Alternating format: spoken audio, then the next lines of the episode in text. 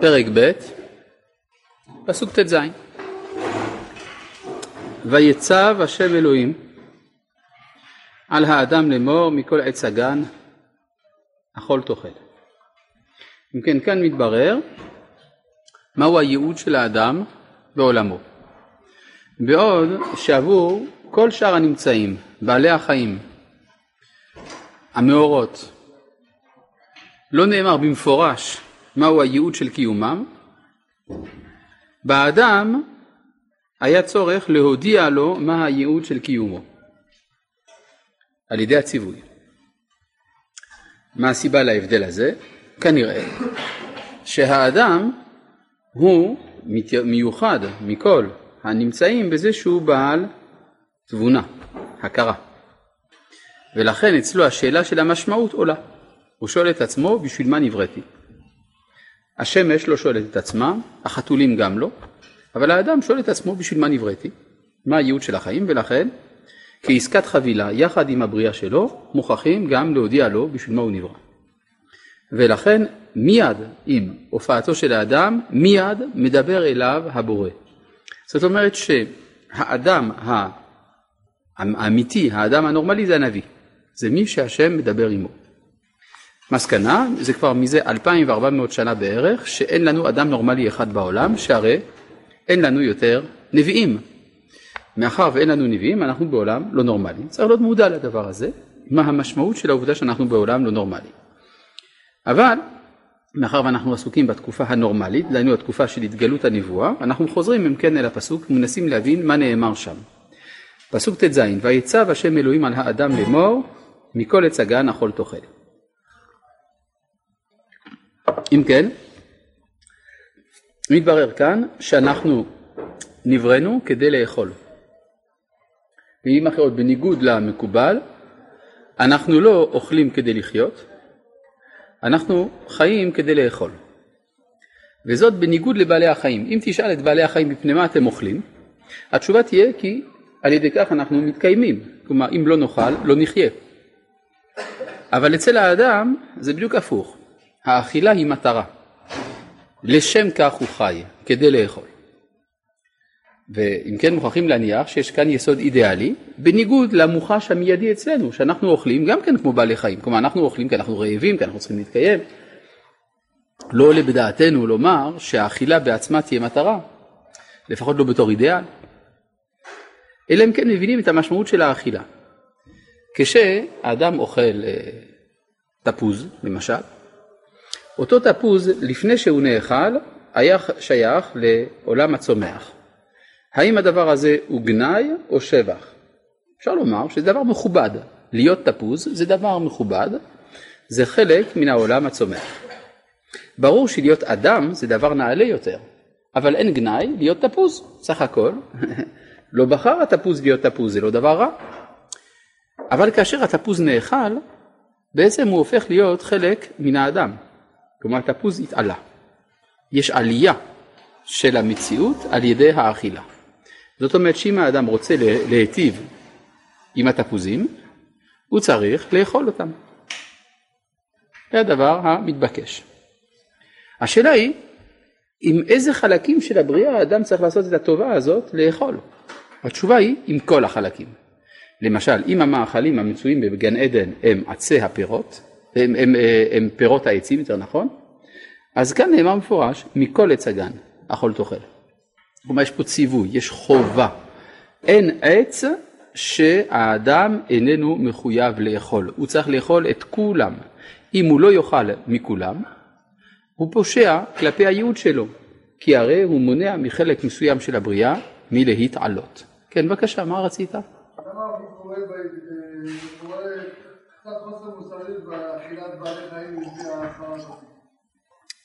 לפי זה חייבים גם לאכול בעלי חיים לפי זה, נכון? אבל משום מה האדם עוד לא הגיע למידה הזאת. כלומר כנראה שאם האדם היה מתעלה היה גם אוכל בעלי החיים. אנחנו נראה את זה בהמשך, שכאשר הקדוש ברוך הוא בורא את בעלי החיים הוא מביא אותם אל האדם.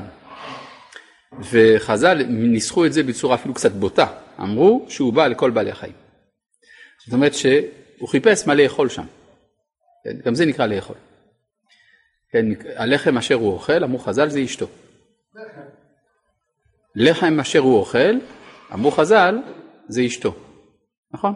זאת אומרת שיש אה, צד של שייכות של אדם אל כל בעלי החיים, יש צד שייכות של האדם אל כל דבר. זה מתחיל מן הפירות. מדוע דווקא מן הפירות? משום שבפירות הקושי המוסרי קטן יותר. מדוע? שהרי על מנת לאכול בעל חיים, אתה צריך קודם כל להמית אותו. ואז נשאלת השאלה, אה, האם אתה שווה יותר מאותו בעל חיים? האם יש הצדקה מוסרית לנטילת החיים של בעל חיים אם אתה לא במדרגה, במדרגה עליונה ממנו? לכן היה אומר הרב אשכנזי, כאשר מוציאים גזר מן האדמה הוא לא צועק. מדוע? כי הוא יודע שהוא לפחות יעלה ממדרגת צומח למדרגת חי. לעומת זה, תרנגולת שעומדים לשחוט אותה, היא צועקת. וזה בגלל שאיננה יודעת מי יאכל אותה.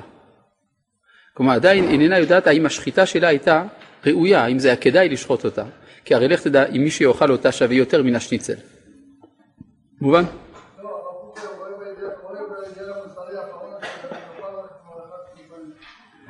הרב קוק רואה באידאל, כאידאל אחרון שאנחנו נאכל רק מן הצומח.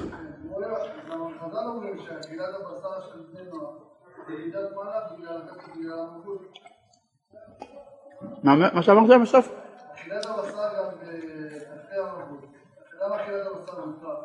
בגלל? כי מה?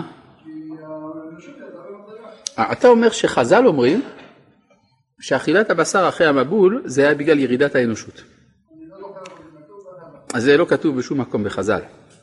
כי אם זה היה כתוב בחז"ל הרמב"ן לא היה אומר הפוך.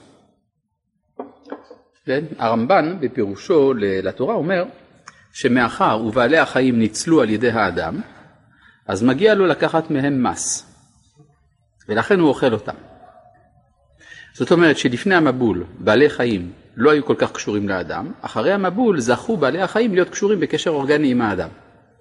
אז כך שהאנושות התעלתה לפי הרמב"ן.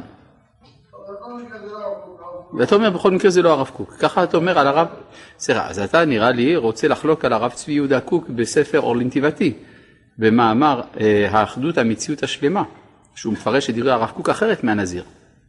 אז כבר הכנסת עכשיו ראש, ראשך בין שני גדולי עולם, בין הרב ציודה לבין הנזיר, ואתה החלטת שדווקא הפרשנות של הנזיר היא הנכונה ברב. אה, אז תראה את הרב ציודה, אז בסדר. תראה את הרב קוק, בסדר, הבנתי את הקטע שלך, אבל צריך להבין, אני מציע לך, הרי אתה שואל אותי, אז אתה מצפה ממני לתת לך תשובה. אז עכשיו אני במקום שאני אתן לך תשובה, אני מנדב לך את התשובה של הרב ציודה, עיין במאמר אחדות המציאות השלמה באור לנתיבתי, ונראה אם זה יספק אותך. אם יספק אותך מה טוב, אם לא תחזור אליי. איך אני? אתה רואה לארג'? כן, בבקשה.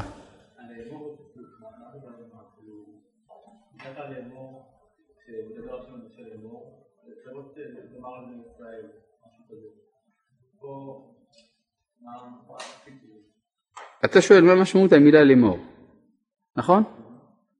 יש כמה פירושים לדבר הזה, אבל פשוט זה כמו שיאמר לי אשתו, או יאמר לדורות הבאים. זה גם יכול להיות. יש עוד משמעויות למילה לאמור, שזה איסור על גילוי עריות, כן, חז"ל פה דייקו כל השבע מצוות נוח למדו מהפסוק הזה, כן. אז למה לאדם הראשון היה אסור לאכול בשר? משום שעדיין הוא לא הגיע לידי מידה זו שהוא יכול להעלות את הכל. כלומר זה משימה של אדם הראשון, שהוא יגיע למצב שבו הוא יכול גם לאכול בשר. בסדר? אבל בשלב הזה האדם מצווה לאכול מכל עץ הגן, מכל התכנים שיש בגן. עכשיו צריך להבין אה, מה זה אומר, זאת אומרת, הרי אצלנו כשאנחנו אוכלים תפוחי אדמה, אה, לא תמיד תפוח אדמה מתעלה, כלומר האדם שאוכל תפוחי אדמה עשוי להפוך בעצמו לצ'יפס. זאת אומרת שיש איזו התבהמות, איזו נפילה אל הטבע מכוח האכילה, במיוחד האכילה המרובה והאכילה הבהמית. אם כן, המשימה של האכילה היא לא כל כך פשוטה. הזוהר מכנה את זה בשם קרבה דמחלה, המלחמה של האוכל. זאת אומרת, כשאדם בא לאכול הוא במלחמה. וזאת אחת הסיבות שהמאכל, הסעודה נקראת בעברית לחם מלשון מלחמה. יש פה מלחמה, האם האדם יעלה את המציאות או יופל אל המציאות? זאת השאלה. על כל פנים, אצל אדם הראשון סומכים עליו מכל עץ הגן נכון תאכל, יש לך מצווה כזאת. עכשיו, מהם העצים שבגן? למדנו שיש שלושה סוגים של עצים, נכון? הסוג הראשון נקרא כל עץ, אה, מה? לא, בפסוק ט', כל עץ נחמד למראה וטוב למאכל, זה הסוג הראשון. הסוג השני, ועץ החיים בתוך הגן. הסוג השלישי, ועץ הדעת טוב ורע. כן, מה אתה רוצה? מכל הכוונה ללא שיעור. כלומר, אם היה כתוב מעץ הגן אכול תאכל, הכוונה מה שאתה רוצה. כל עץ נחמד למראה וכל למאכל. מה זה כל עץ? מה זה כל עץ נחמד למראה? לא. יש הרבה עצים, הרבה סוגים, שכולם, המאפיין אותם זה שהם נחמד למראה וטוב למאכל. בסדר? עכשיו, חוץ מזה, יש עוד שני עצים, שהם לא בכלל זה, אלא הם עץ החיים ועץ הדעת. בסדר? עכשיו, אם אני חוזר פה לפסוק ט"ז, המשמעות היא שצריך לאכול מכל שלושת הסוגים האלה. גם מכל עץ טוב למראה, נחמד למראה וטוב למאכל, וגם מעץ החיים וגם מעץ הדעת טוב ורע. בסדר? עכשיו אני רוצה כאן להתייחס לסוג השלישי, עץ הדעת טוב ורע. אם כן, מפורש בפסוק ט"ז שיש מצווה, וזאת מצוות עשה, של אדם הראשון לאכול מעץ הדעת. בסדר? כלומר, אין פה ספק, הפסוק אומר מפורש, מכל עץ הגן, אם כן זה כולל את עץ הדעת טוב ורע. שגם הוא צריך להיאכל. עכשיו, פסוק י"ז מוסר בידינו מצוות לא תעשה, שסותרת את מה שקראנו עכשיו. מה נאמר? ומעץ הדעת טוב ורע לא תאכל ממנו. זה, זה פשוט הפוך ממה שכתוב בפסוק ט"ז. זה אגב מצוות עשה או לא תעשה? לא תעשה. אם כן יש לנו סתירה בין מצוות עשה לאכול מעץ הדעת למצוות לא תעשה שלא לאכול מעץ הדעת. הכלל בהלכה הוא שכאשר יש התנגשות בין עשה ללא תעשה, מי גובר? עשה דוחה לא תעשה. אז מה האדם הראשון צריך לעשות? לאכול מעץ הדעת. מה שהוא עשה. כלומר, הוא נאמן להלכה לגמרי. מה? יכול להיות פירוט? אם זה, אה, אתה אומר ככה, יכול להיות שבעצם פסוק י"ז הוא בא להוציא מן הכלל. אבל אז יש פה איזה קושי. היה צריך להיות כתוב מעץ, הד... מעץ הגן נחול תאכל. כי ברגע שכתוב מכל, זה בא לומר הכל. דבר ראשון. דבר נוסף, כשהתורה רוצה להוציא מכלל, היא משתמשת בביטוי מאוד מדויק. היא אומרת מלבד, או אך, או רק.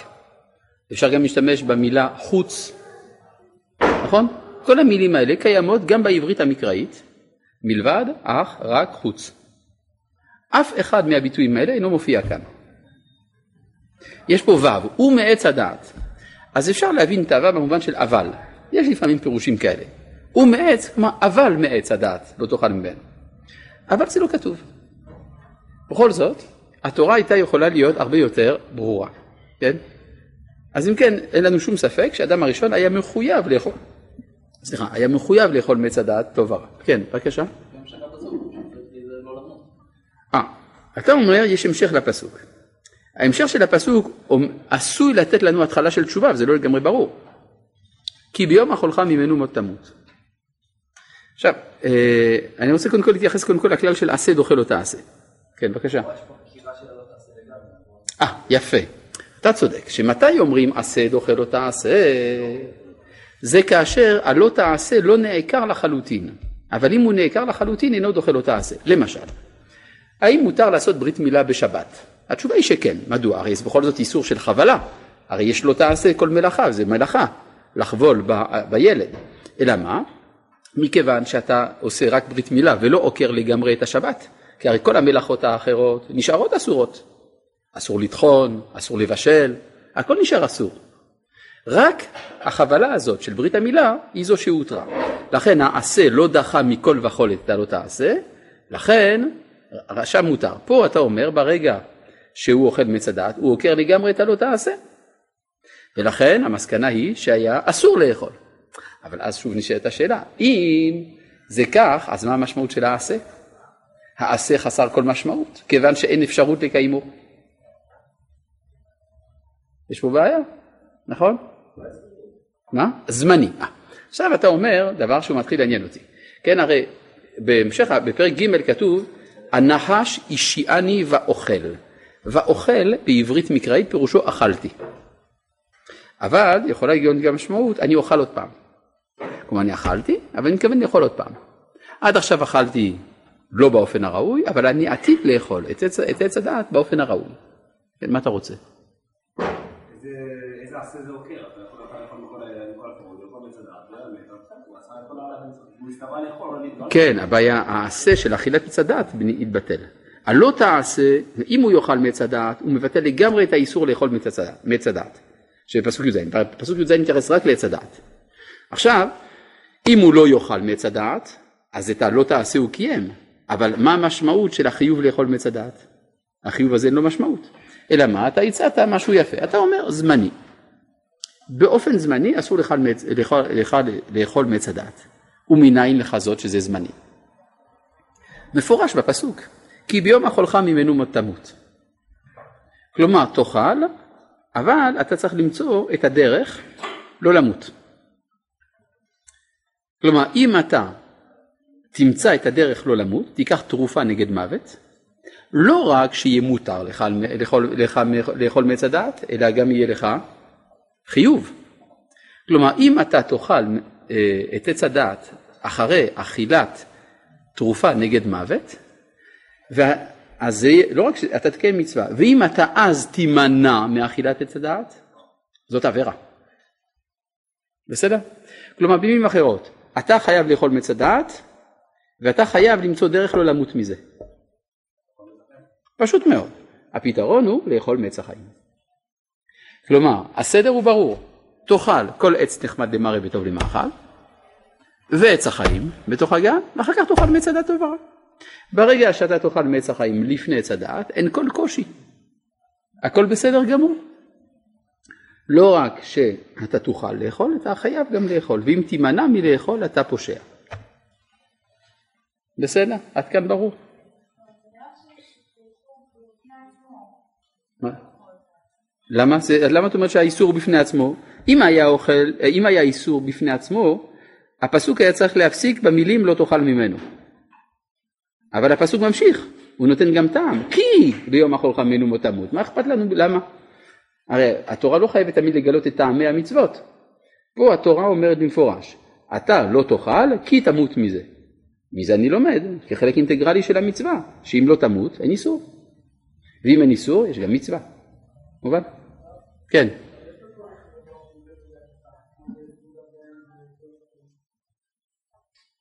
מה זה סותר את מה שאני אמרתי?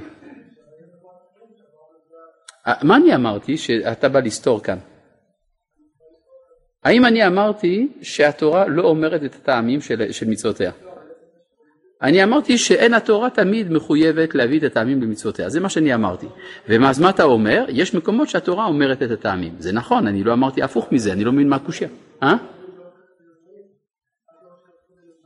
אה, אתה אומר שהטעמים אינם הופכים את זה לזמני. אולי כן? אולי כן, אני לא יודע. למשל כתוב, כבד את אביך ואת אמך, למען יאריכון ימיך. אולי אם, אולי אם זה לא יביא לאריכות הימים, אז אולי לא. לא יודע. כן? אה, יש פה שאלה יפה. הרב באמת מאמין בדברים בפירושים הללו? לא, זה הכל בלוף, אני בכלל לא מאמין לרגע אחד למילה אחת ממה שאני אומר. בסדר, אתה מבסוט? טוב, הלאה. אה, סוף סוף התגלה הפרצוף האמיתי שלי, נכון? טוב. אז איפה היינו? אז יוצא לפי זה שצריך לאכול, מה?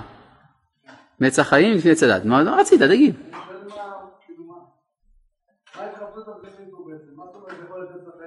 זה בדיוק מה שאני רוצה לדון בו. חשבת שאני אשאיר את זה ככה? כן. הרי, מה?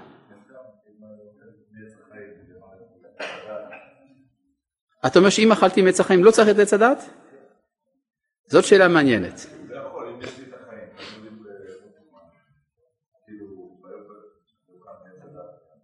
לא, אבל אם יש לו עץ החיים אז הוא לא ימות. אין סיכוי שהוא ימות. ולכן אין איסור של אכילת עץ הדעת. כיוון שאין איסור של אכילת עץ הדעת, יש מצווה לאכול מעץ הדעת. מובן? יוצא לפי זה שהחטא איננו אכילת עץ הדעת, אלא הקדמת עץ הדעת לעץ החיים. וזו נקודה מאוד חשובה, כי אם לא זה נורא אכזרי. כן? תארו לעצמכם מה, מה הולך בגן עדן לפי ההבנה ההמונית. הגננת אמרה, יש על השולחן במרכז הגן קופסה. בתוך הקופסה נמצאת הסוכריה הטעימה ביותר בעולם, אבל אסור לאכול אותה. וזה כבר כשלעצמו נורא אכזרי לעשות דבר כזה. הגננת אומרת, אני יוצאת, אני מצפה שאף אחד לא יפתח את הקופסה, נכון? טוב, אחרי חמש דקות חוזרת הגננת, הקופסה פתוחה, אין סוכריה, ורואים את הילד שככה, אומרת, אה, מי פתח את הקופסה? מי אכל את הסוכריה? זה לא אני, זה כן אתה, אתה יוצא מן הגן. זהו, ומאז יש בעיות בעולם. מלבד הילדותיות שיש בסיפור, יש גם אכזריות בסיפור. כלומר, מדוע להעמיד את האדם במצב כזה שהוא נמצא מול הדבר הטוב ביותר, המושך ביותר שיש בעולם, תאווה אולי עיניים, נחמד העץ להשכיל, ולאסור עליו, מה, זה, זה, הייתי אומר, זה, זה סדיסטי, כן? לעשות את זה לאדם. ברור שלא ייתכן שיש תוכן כלשהו שהוא באופן מוחלט אסור. לכן מוכרח להיות שיש דרך להשיג גם את התוכן האסור. כמו שמצאנו למשל ביאלטה, אשתו של רב נחמן, שהיא רצתה לאכול בשר וחלב, כן, ידוע. ילתה אשתו של רב נחמן, הייתה, הייתה טיפוס, לא סתם בן אדם. פעם אחת הוא לא שלח לה אה, כוס של ברכה, מה היא עשתה? שברה לו 400 חביות של יין. זה הרבה מאוד כסף. אתם יודעים מה זה חבית של יין של פעם? 400 חביות של יין שברה. למה? למה? הוא לא שלח לה כוס של ברכה. טוב, הייתה קצת סנובית, הייתה ממשפחת אה, הראש גלותא וכולי. בקיצור, זה לא היה כל כך קל. והגמרא מספרת במסכת חולין, שיאלתא אמרה לרב נחמן, תראה, כל מה שהתורה אסרה, היא התירה. היא אסרה אשת איש, אבל היא התירה יפת תואר. אה, אה, כן, התירה גרושה בחיי בעלה. אסרה את הגויה, התירה יפת תואר. אסרה את הדם, התירה את הכבד. אסרה את החלב, התירה את העלייה. אז אה, אסרה את החזיר, התירה מוח שיבוטה, למוח של השיבוטה יש אותו טעם כמו החזיר. ואז היא אמרה, בעינה למכל בשרה בחלב, אני רוצה לאכול בשר בחלב. טוב, אתם מבינים שרב, אה, שרב נחמן יש לו קצת ניסיון עם השיגעונות של ילדה, הוא לא, לא, לא ביטל את זה. אמר, מה? לא, היא רוצה בהיתר, היא רוצה לאכול בשר בחלב בהיתר. אה, זה לא חוכמה. אלא מה? אה, אה, הוא, הוא, אמר למשרתיו לעשות לה עטינים של פרה, צלויים. כן? העטינים של הפרה זה בשר, אבל יש לזה טעם של חלב. אז בשר בחלב, אין בעיה. זבי כולה ככה לכך כתוב. כן, אז יוצא לפי זה ש... עכשיו השאלה היא למה התלמוד הביא את הסיפור הזה? סתם לספר לנו לשון הרע על ילטה? ברור שלא, ילטה הייתה כנראה, כנראה אישה אידיאליסטית מאוד. והיא הייתה מונותאיסטית אמיתית. היא אמרה, אם השם אחד, אז זה נכון. אם, השם, אם זה נכון שהשם אחד, חייב להיות שאפשר לפגוש את הקדוש ברוך הוא בכל. ולכן כל הטעמים כולם, כל האיסורים שבעולם, חייבים למצוא את הדרך האמיתית, המותרת שלהם. ולכן היה בשבילה אידיאל לאכול בשר בחלב. לכן זה מסופר שם. לכן גם אכילת עץ הדעת חייבת למצוא את הדרך הנכונה שלה. אפילו שנאמר כי ביום אכלך ממנו מות תמות. אבל עוד לא הסברנו מה זה עץ הדעת ומה זה עץ החיים. אבל לפני כן יש פה שאלה. הרב, אם הסדר חשוב, למה גירשו את האדם מגן עדן? הרי כבר אכל מעץ הדעת. אז מה יעזור שיאכל מעץ החיים, שנאמר לגרש אותו מגן עדן, פן יוכל, אומרים יאכל, מעץ החיים? אה? שאלה יפה. כן? הרי אם באמת אכילת עץ הדעת זה כזה נורא שזה ממית, והרי עץ החיים היה מותר באכילה. אז למה בפרק ג' שהקדוש ברוך הוא רואה שאדם כבר אכל מעץ הדעת, הוא אומר צריך לגרש אותו מגן עדן, למה? ועתה פן ישלח ידו ואכל גם מעץ החיים וחי לעולם, ויגרש אותו מגן עדן. מה אכפת לו? הנה, הוא עשה את הפשלה, עכשיו הוא הולך למות בגלל הסיפור הזה. תן לו לאכול מעץ החיים. הרי ממילא התכוונת שהוא אכל מעץ החיים. הוא היה צריך לאכול לפני, בסדר, הוא לא עשה את זה. עכשיו תעשי לו ג'סטה, מה אכפת לך? זו שאלה ששואל רבי חיים מוולוז'ין בספר נפש החיים. והוא עונה שאם אדם הראשון יאכל מעץ החיים אחרי עץ הדעת, הוא ייכנס אל חיי הנצח עם החטא שלו. לעולם לא יהיה לו תיקון. צריך להציל אותו מזה. להציל אותו מנצח של חטא, נצח של קטן. לכן צריך לגרש אותו מגן עדן, חס וחלילה שלא יאכל מעץ החיים עכשיו. ואז הוא יגיע לעולם הזה ויתחיל עוד פעם, יאכל מעץ החיים ואחרי זה מעץ ויהיה בסדר. כן.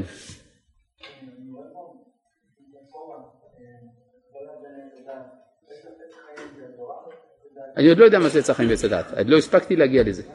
אני עוד לא הספקתי להסביר מה זה עץ החיים ועץ הדת. יש לי בכוונה, יש לי כוונה להסביר את זה.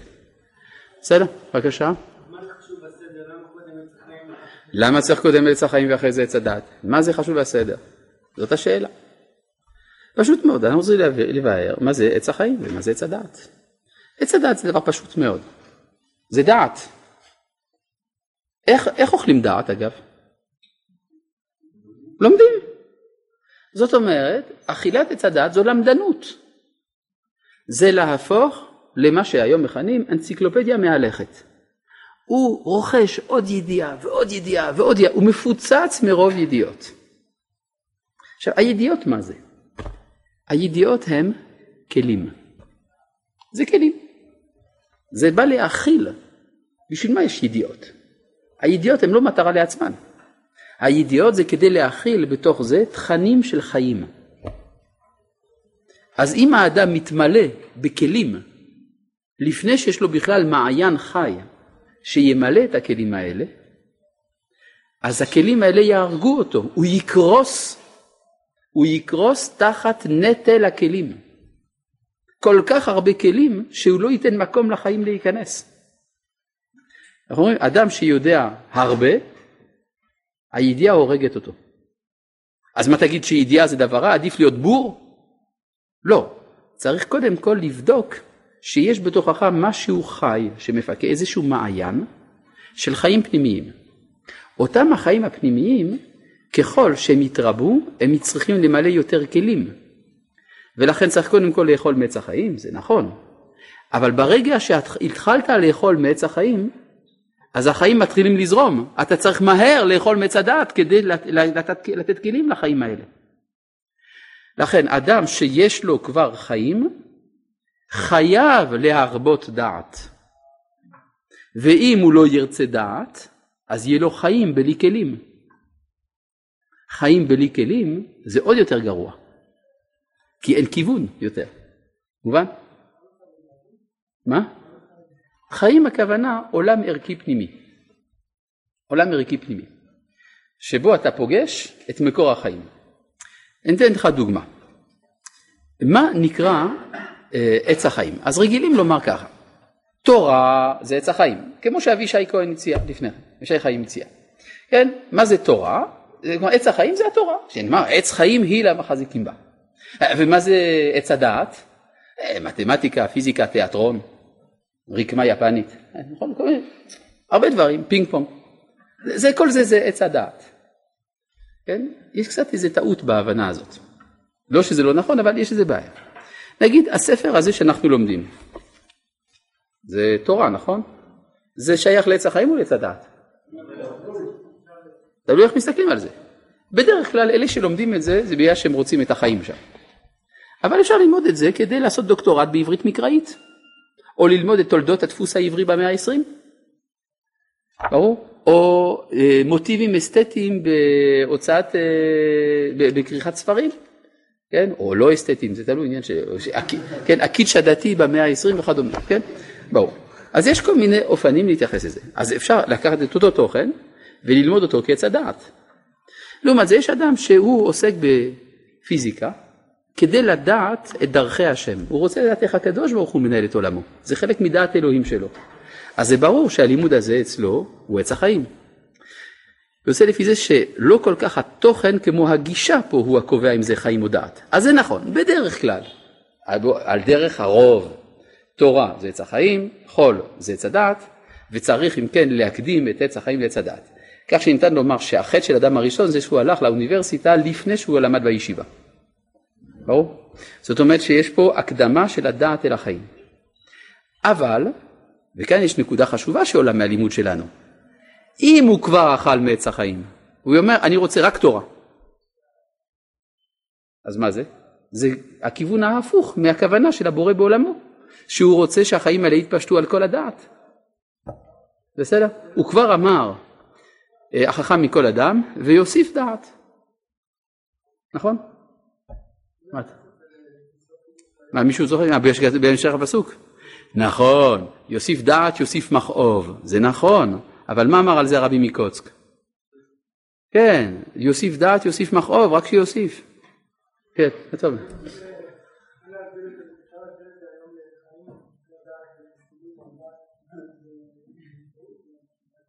לא, אני לא חושב שזה נכון. כי יש גם תכנים פנימיים שאדם זוכה להם במישור השכלי. כלומר, לא אמרתי שחיים זה חווייתי, רגשי. לא, כי משתמע משאלתך שחיים זה חווייתי רגשי ודעת זה שכלי אינטלקטואלי. זה לא נכון. אלא הכוונה, אה, זה תלוי בכוונה של הלומד. יש אדם שמתחבר אל החיים דווקא דרך השכל, ויש אדם שמתחבר אל הדעת דרך הרגש. ברור? זה לא, זה, זה, לא, זה לא אחד על אחד. אלא דעת דרך הרגש, הוא רוצה להרבות בחוויות רגשיות. למה? ככה, למשל, יש מושג שנקרא היום, משהו נורא, האומנות לשם האומנות. מכיר את המושג הזה? אומנות לשם האומנות זה הגדרה של עבודה זרה. זה עולם ללא, ללא תכלית, זה משהו נורא. אומנות לשם אומנות, עולם של אבסורד, ייאוש מוחלט. לא, זה לא חיים. זה רגש, זה חוויה, תקרא לזה. אבל זה לא מה שאנחנו קוראים פה החיים, עץ החיים. מה? סוג של דעת. כי אני יודע רגש חדש, אני יודע חוויה חדשה. ברור? זאת אומרת, לכן זה לא שייך אל החיים, זה שייך אל הדעת. כלומר, לכן זה מאוד דק ההבחנות האלה. זה לא כל כך פשוט להגיד, אני למדתי בישיבה, אני בעץ החיים. אני באוניברסיטה, אני בעץ הדעת. זה שטחי מאוד, האמירה הזאת. כן, בבקשה. לפי זה זה גישה. לא יודע, אתה רוצה להגיד צורה בשביל גישה, תגיד צורה. עכשיו, אני, לפי, זה, לפי זה מובן דבר שבעצם התחלנו לשים לב אליו. בשיעור הקודם נדמה לי שדיברנו על זה. איפה נמצא עץ החיים בתוך הגן? ב, מה? באמצע, נכון? שנאמר בתוך הגן. ראינו בפרק ג' פסוק ג' שהאישה אומרת ומפרי העץ אשר בתוך הגן אמר אלוהים לא תאכלו ממנו. זאת אומרת שעץ הדעת גם הוא באמצע. ומאחר ויש רק אמצע אחד לגן, כי לכל גן יש רק אמצע אחד, מכאן שזה אותו עץ. אז מה, מה, מה החטא? הגישה. כלומר, השאלה אם הוא ניגש אל העץ הזה מתוך גישה של בקשת החיים או מתוך גישה של בקשת הדעת. אם זה מתוך בקשת החיים היה מתעלה, ואז הדעת הייתה נכללת בחיים, ואם הוא בא מתוך גישה של דעת, הוא מנתק את הדעת מן החיים, ואז הוא נופל אל המוות. בבקשה. אה, מה היה השיקול של אדם הראשון שהוא צריך להקדים את הדעת לחיים? זה השאלה שלך? כן. מה? הבנתם? מה? הוא רצה יותר כלים. כלומר, הוא רצה להגדיל, זה, זה חידוש של, זה צריך לברר עד כמה זה מדויק, אבל רעיון של הרב אליהו דסלר, אחד מגדולי ההוגים של העולם החרדי, שאמר שהוא רצה להרחיב את תחום הבחירה החופשית שלו. כלומר, הוא רצה לדעת מה זה, מה זה לחזור בתשובה בעצם, אחטא ואשוב. זה יותר גדול, הרי בעל תשובה גדול מצדי גמור, אז הוא רצה לעבור אה, אל דעת אלוהים דרך ההתנגדות לו. ויש פה סברה, נכון? האומר אחטא ואשוב אין מספיקים בידו לעשות תשובה, אבל אם הוא עשה תשובה, כן? הרי תשובתו נעלה יותר, אז זה היה השיקול. אני לא יודע מה אני הייתי עושה, מה? אה, האם זאת הייתה כוונה של האישה? לא, האישה לא עשתה שום חטא. אנחנו עוד מעט נראה שהאישה לא עשתה חטא. כן, אולי נסביר מדוע אני אומר את זה. אה, מה, מה היה אסור לאכול? בואו נדייק, כן? היה אסור לאכול מהעץ, נכון? אני קורא כאן בפסוק י"ז, ומעץ הדעת טוב הרע לא תאכל ממנו. אז מה אסור לאכול? מן העץ. מה אכלה האישה? בפרק ג', פסוק ו', ותרא האישה כי טוב העץ למאכל וכי תאווה הוא לעיניים ונחמד העץ להשכיל ותיקח מפריו. הפרי לא נאסר מעולם. אז היא לא עשתה שום חטא. מה? גם האיש אכל מהפרי? מניין לך זאת? ותיתן גם לאישה עמה ויאכל. מה היא נתנה לו? מהפרי? אה כן? זה מה שאתם אומרים. בואו נבדוק. אה, פסוק י"א בבקשה, ג' י"א. ויאמר מי יגיד לך כי ירומעת? מן העץ.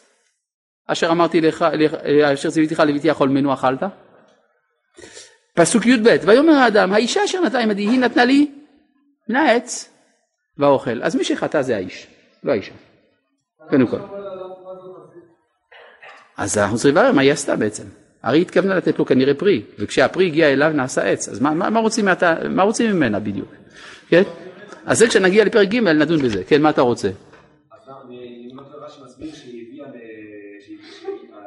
חווה את האדם הראשון שלו כאן, היא פחדה שהיא תיענש, הוא יחיה ויישא אחרת אחרת. נכון, זה מובא במדרש. לא לא. השאלה מה החטא שלה? האם החטא שלה זה שהיא עברה על דבר השם? היא לא עברה על דבר השם. יש לה חטא אחר, היא ממיתה את האיש. זה החטא שלה. היא גרמה לו לחטוא. אבל השאלה היא למה היא עשתה את זה. אנחנו עוד נגיע לזה, בסדר? בפרק ג', אנחנו עוד לא הגענו אל החטא. בינתיים אנחנו בציווי. כן, בבקשה. מה? לא הבנתי.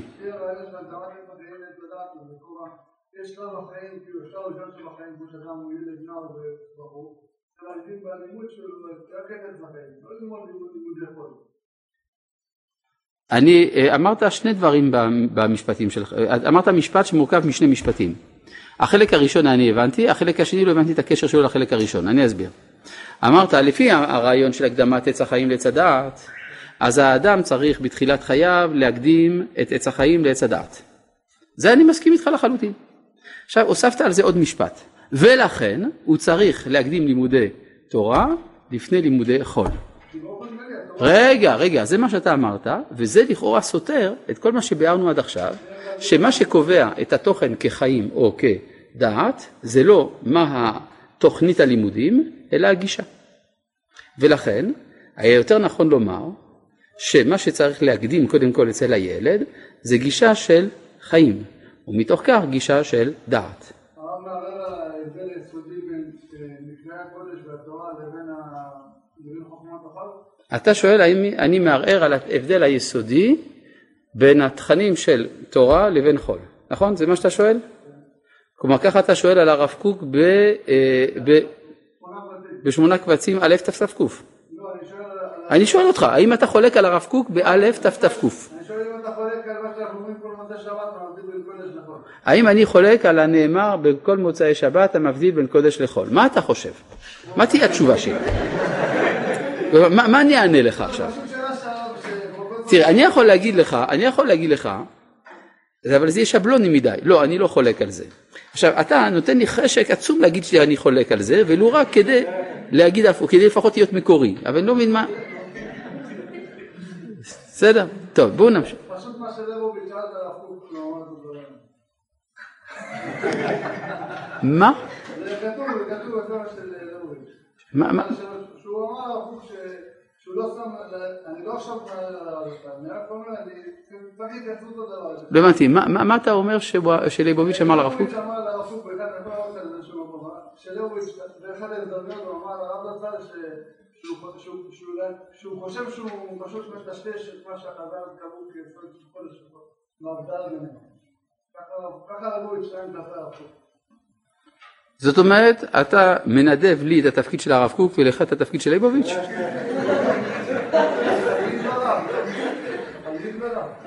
אה, תעזוב, נו. הלאה. כן.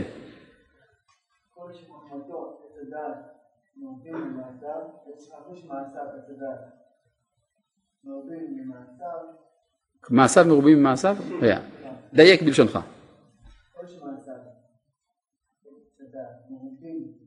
לחוכמתו, כלומר מתוך חוכמתו עץ החיים, התורה, אבל זה לא מה שהמשנה אומרת.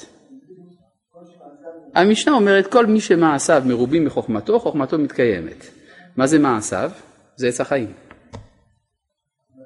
וחוכמתו זה עץ הדעת.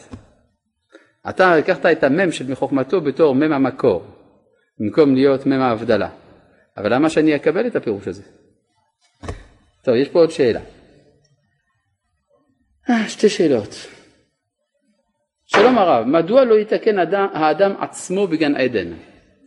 אה, בגלל שהוא עלול לאכול מעץ החיים, לאכול מעץ החיים בלי לתקן את זה שהוא אכל מעץ הדעת. הוא חייב למות. המיתה זה ממית את החוטא שבו. שאלה הבאה, כשם שהמן במדבר היה טעמו לפי דעת האוכל, רצה טעם של ענבים, הרגיש ענבים, רצה בשר, הרגיש טעם בשר. כך, לפי דעתי, אני מעלה סברה, שהיה בדעתו של אדם לאכול מהדעת והרגיש עץ הדעת. אם היה בדעתו עץ החיים, היה תואם חיים. אני שמח לראות שהדעות שלנו נפגשו. כן, הלאה. כן.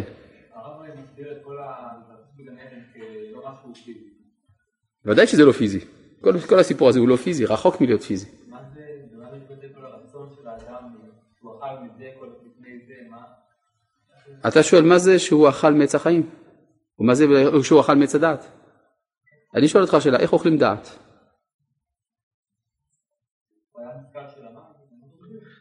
אני שואל מה זה לאכול דעת? ללמוד, יפה. זאת אומרת שהוא הוא פיתח את הגישה של האינטלקטואליזם. אינטלקטואליזם זה ראיית האדם כמרוכז מסביב למטרת השגת הידע. זה, זה, זה, זה אכילת עץ הדעת. בסדר? בבקשה. אכילה זה הפנמה, כן. האם יש אפשרות להגיד שבעצם הרצון של האדם לרכוש רק כלים זה בעצם הרצון שלו להגיד את מה שמתרחש סביבו בעצמו, שזה בעצם הפילוסופיה? כן, יש ביטוי כזה במדרש רבה. אדם הראשון אפיקורוס היה. זה היה פילוסוף. כן, בבקשה. אמרנו שבעצם אה, מה שקובע אם זה עץ החיים או הדעת זו הגישה. נכון. אז אה, אם האדם יבוא מגישה של לאכול מעץ החיים, כן. אז איזה בעצם מקום יישאר לגישה של עץ הדעת? הרי יוצא שאכילה מעץ הדעת זה כביכול לא לשם שמיים, אמרנו. סוג של עשייה לא לשם שמיים. כלומר, אם אדם אוכל מתוך גישה של עץ החיים, אז גם הגישה שהיא בדרך כלל שלא לשם שמיים של אכילת עץ הדעת, גם היא מתעלה.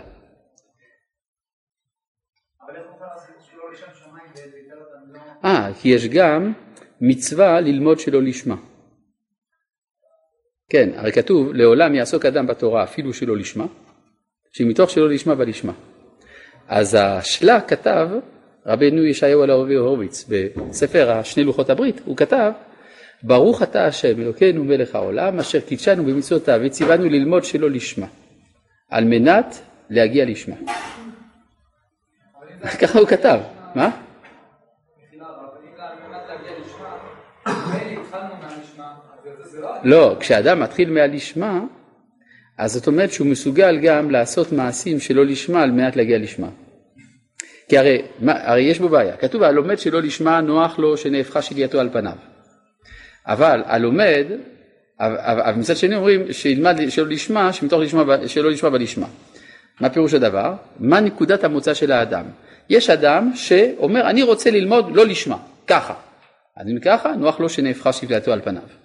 אבל אם יש אדם שאומר, אני הייתי מאוד רוצה ללמוד לשמה, אבל אני עוד לא מצליח. אז אה, אם זה ככה, סימן שכבר אכפת לך מהלשמה. זאת אומרת שכבר קדם איזשהו לשמה ללא לשמה הזה. זה עץ החיים שקדם לעץ הדת, ואז הוא יכול לעלות. בסדר? כן.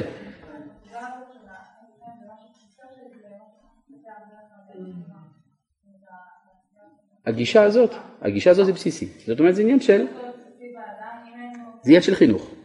אפשר להתחנך, כלומר, אדם קיבל חינוך לא נכון, אפשר לתקן את זה, אבל זה עניין של גישה. כן? אה, צריך בשביל זה חינוך נכון. זה צריך קודם כל חינוך נכון, כי יש אדם שלומד כל התורה כולה, אבל הוא לא, הוא לא מכוון אל הכוונה של התורה. הוא יודע הכל, אז מה? כן. בבקשה. אפשר להקביל את זה לזה שצריך להקביל את תורה מבחינת מידות, תורה מבחינת מצוות? כן, אפשר להקביל את זה להקדמת המידות למצוות. טוב, ובכן, אה, רוצה פה להבין, אה, אני רוצה קצת להרחיב עוד קצת. אנחנו אמרנו אם כן שהמטרה של אדם היא לאכול, ולאכול הכל, עץ החיים, עץ הדעת, הכל. עכשיו, מה יקרה אחרי שאדם יאכל את הכל? מה? הוא, איך, אדם לא יכול לאכול את עצמו. הוא יאכל הכל, הוא יתנפח, נכון? הוא יהיה גדול. הוא יהיה גדול כמו כל העולם כולו. כי הרי הוא אוכל את כל העולם, אז כל העולם בקרבו. עכשיו מצאנו מקרה כזה. העובר בתוך הרחם של אמו הוא בהתחלה כזה פיצי והוא רחוק מן הדפנות. כלומר הגבולות של העולם רחוקים ממנו. אבל עם הזמן, במשך כמה חודשים, הוא הולך וגדל והוא ממלא את המרחב שבינו לבין גבולות עולמו. עד שבאיזשהו שלב הוא ממלא את כל העולם שלו. ואז הוא יוצא מן העולם, ואז הוא מגיע לעולם יותר גדול. אומרים לו, עכשיו באת לרחם יותר גדול, תאכל את כל זה, ואחרי זה תצא לעוד עולם. כלומר, בעצם העולם הוא גן, גן מלשון הגנה. אבל אחרי זה צריך לצאת מן הגן ולהגיע לעדן, מובן? יש גם איזה שלב שלוקחים את הדפנות? כן, בהתחלה קצת מרחיבים את הדפנות, אבל יש גבול כמה אפשר להרחיב. כן? טוב. אה, העדן זה ביחס אל הגן זה אינסופי. הגמרא אומרת במסכת פסחים שמצרים היא 500 אמה, סליחה, 500 פרסה על 500 פרסה. לא סליחה, 400 פרסה על 400 פרסה. כמה זה פרסה? 4 קילומטרים. אז כמה הגודל של מצרים? 1,600 קילומטרים על 1,600 קילומטרים. ריבוע גדולה. והגמרא אומרת ככה, מצרים אחד משישים בכוש. כוש זה יבשת אפריקה. וחוש אחד משישים בעולם. אני לא יודע, מבחינה גיאוגרפית קצת קשה לקבל, אבל יכול להיות. העולם אחד משישים בגן, והגן אחד משישים בעדן, והעדן אחד משישים בגיהינם. נמצא כל העולם, אומרת הגמרא, ככיסוי קדרה לגיהינם. ככה אומרת הגמרא. זאת אומרת שהעדן ביחס לגן זה ענק, זה פי שישים, בטל, כן, בטל בשישים. אבל גיהינם עוד יותר גדול מזה. מה זה גיהינם? זה העין, ההיעדר, הריק. הריק שמאפשר לעדן להופיע. מה אתה אומר? למה זה מתחיל ממצרים? למה זה מתחיל ממצרים ולא מארץ ישראל? פשוט מצרים זה העולם. זה המקום החי, הרי משם אנחנו באים. הרי מצרים נקראת ערוות הארץ, נכון? הערווה זה המקום שממנו באים החיים. כן, מה אתה אומר? כן, לכן גם עם ישראל נולד שם. אמרנו, מצרים נקראת ערוות הארץ. הערווה זה המקום שממנו נולדים. אז מצרים זה עיקר החיות בעולם. טוב, בואו אה, נתקדם. אה, כל זה בעצם מציב את מצבו של האדם בראשית בריאתו. יש פה שאלות. כל תלמיד חכם שאין בו דעת, נבלה טובה המנו. מדוע דעת ולא תורה? והרי עוסקים בתלמיד חכם ולא מדען. נכון, שאלה טובה, לא יודע. מי שלומד שלא לשמה כדי לקנטר, נוח לו שנבחש שליטתו על פניו. נכון. אוהבים אותך, השיעור נהדר. וואלה. מת עליך, תגיד לי הרבה דברים כאלה, אני אוהב לשמוע. טוב. עכשיו, איפה היינו? אה, עכשיו, יש איזו שאלה שמתעוררת. האם, העול... האם עולמו של הקדוש ברוך הוא טוב? לפי מה שלמדנו בפרק א', אין שום ספק שהוא טוב, נכון? על כל שלב ושלב נאמר וירא אלוהים כי טוב, וירא אלוהים את האור כי טוב. אמנם ביום השני לא כתוב כי טוב, כי לא נשלמה מלאכת המים, אבל ביום השלישי הושלם, אז פעמיים כי טוב. ביום הרביעי וירא אלוהים כי טוב, חמישי וירא אלוהים כי טוב, ביום השישי וירא אלוהים את כל אשר עשה, והנה טוב מאוד. נשאלת השאלה, אם זה נכון, וזה כנראה נכון, אז איך ייתכן שיש בעולם השקפת עולם פסימית? איך יכול להיות שאנשים מתהלכים ואתה אומר, מה שלומך? רע. ומה אתה חושב שיהיה? יהיה גרוע. ומה אתה חושב על כל העולם? לא שווה. זה, זה, זה, זה לא מובן, כתוב במפורש, וירא אלוהים כי טוב, הקדוש ברוך הוא יודע מה שהוא אומר כשהוא אומר, נכון? מה אתה אומר? על האדם לא נאמר במפורש כי טוב, אבל מכלל היתמר, שהרי כתוב וירא אלוהים את כל אשר עשה. אז ראינו אמנם באמת שהאדם לא נעשה, כי הוא רק נברא ולא נעשה, אז אולי זה התחלה של הרמז. אבל בכל זאת, גם אם תאמר שהאדם לא טוב, בסדר, אבל כל העולם טוב, מה אתה אומר?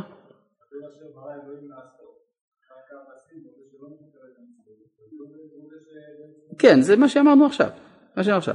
אבל, אז אתה אומר שיש משהו רע בזה שהאדם לא מושלם. כלומר, זה, זה, זה גרוע להיות אדם, מהבחינה הזאת. אה, מה זה פסימי? אה, פסימי התכוונת, בסדר, כן, הפסימי, כן.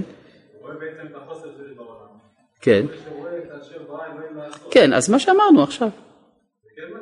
אז זה מה שאמרנו, זו הייתה ההצעה שלו. ואני אמרתי, אחרי ששאלתי את השאלה, הוא הציע את אותו הדבר שאתה אומר עכשיו. כן? עכשיו, נכון שהוא לא מעביר את השיעור, אבל גם לא צריך להקשיב. עכשיו, אה, אז אם כן, אנחנו אומרים שיש באדם יסוד באמת לפסימיות.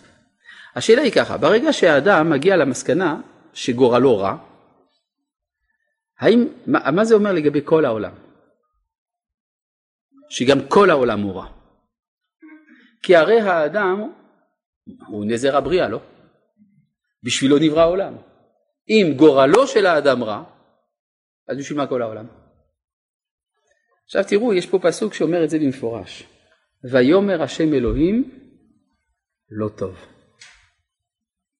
על מה אומר השם אלוהים לא טוב? לא, תסתכלו מתחת למילה טוב יש טעם שקוראים לו תביר, נכון? מתחת לטוב. ו... פסוק י"ח, פרק ב' פסוק י"ח. נו, כל העולם מחכה רק לך. פרק ב' פסוק י"ח, אתה שם? כן, ו... טוב, נכון, מה כתוב, אז מה הטעם מתחת למילה טוב? תביר. מה זה תביר? אתם רואים שם יש איזה מין עיגול כזה, חצי עיגול ונקודה. זה עצירה, זה כמו נקודה. זאת אומרת, כאן נגמר המשפט, ויאמר השם אלוהים, לא טוב, שום דבר טוב.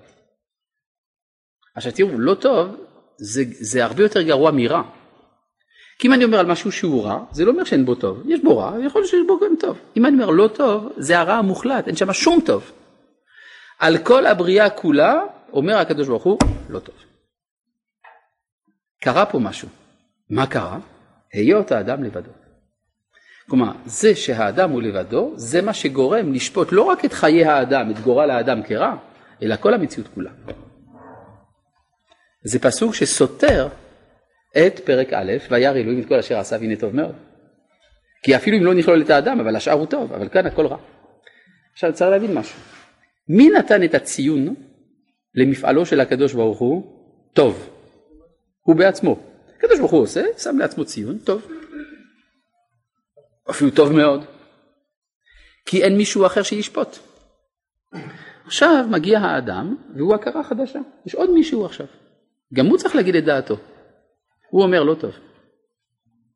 אם הוא אומר לא טוב, אומר הקדוש ברוך הוא לא טוב. מה? האדם נברא בדיוק לפני כן, לא? הרי לפני כן הוא ברא את האדם, ואז ויצא, ויאמר השם אלוהים לא טוב. כלומר, כיוון שהאדם הוא לבדו, גורלו של האדם רע, ולכן הכל לא טוב. כן, עכשיו לא הבנו מה זה עדיין לבדו, ולמה זה כזה רע. כן, בבקשה. יכול להיות, כי הוא היה שהוא עלול לחטא. טוב, ויאמר השם אלוהים לא טוב. היות האדם לבדו. מה פירוש המילה לבדו בתנ"ך? בתנ"ך לבדו פירושו עם עוד מישהו. מפורש.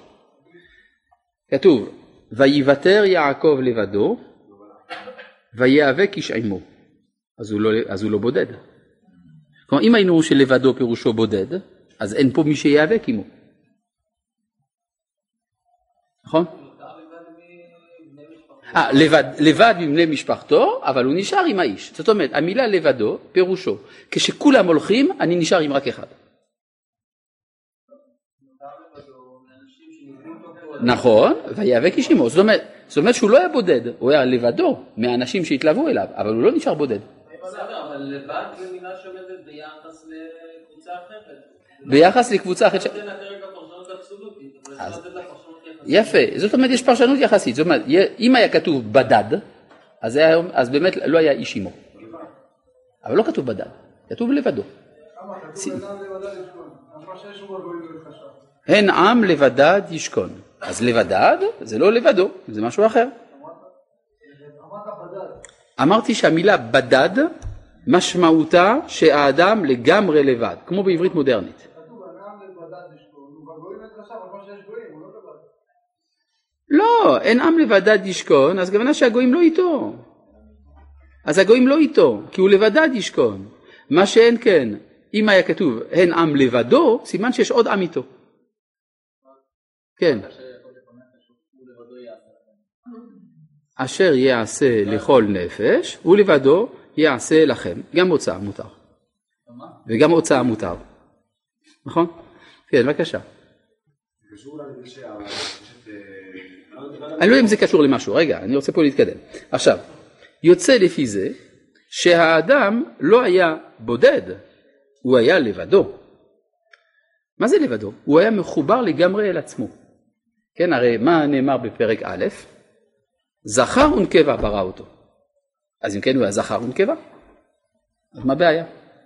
יוצא שהציווי ניתן לזכר ולנקבה ביחד. אבל הוא היה לגמרי מחובר. לגמרי מחובר, אז הוא לא יכול להכיר את עצמו. זה כמו שלמשל יש חקירה אצל האחרונים לגבי הדין ש... בדיני עדות, שאדם קרוב אצל עצמו. כן? אדם לא יכול להעיד לטובת עצמו, כי אדם קרוב אצל עצמו. אז דנו האחרונים האם זה מדין קרוב או מדין עצמו. כלומר, הרי הקרובים פסולים להעיד. האם זה שאדם קרוב אצל עצמו זה, זה פסול מצד שהוא קרוב, או מצד שהוא עצמו? מה התשובה? אני לא יודע אם זה משנה בכלל. נראה לי שזה אותו הדבר, למרות שעשו מזה כל מיני פלפולים. עכשיו, אבל זה בדיוק העניין, הוא כל כך עצמו שהוא לא יכול להכיר את עצמו. כי כדי להכיר את עצמו, הוא צריך להיות קצת מחוץ לעצמו. כי להכיר משהו זה להיות מחוץ לו. עכשיו יש פה בעיה, האדם הוא הנברא היחיד שיש לו הכרה, ולא סתם שיש לו הכרה, הוא יכול להכיר הכל. אין דבר בבריאה שהאדם לא יכול להכיר, חוץ מנברא אחד, את עצמו. אז בשביל מה זה טוב, כל מה שאני יכול לדעת, אם את עצמי אני לא אדע. זה פה האבסורד. לכן חייבים לחתוך אותו לשניים שיכיר את עצמו. עד כאן להיום.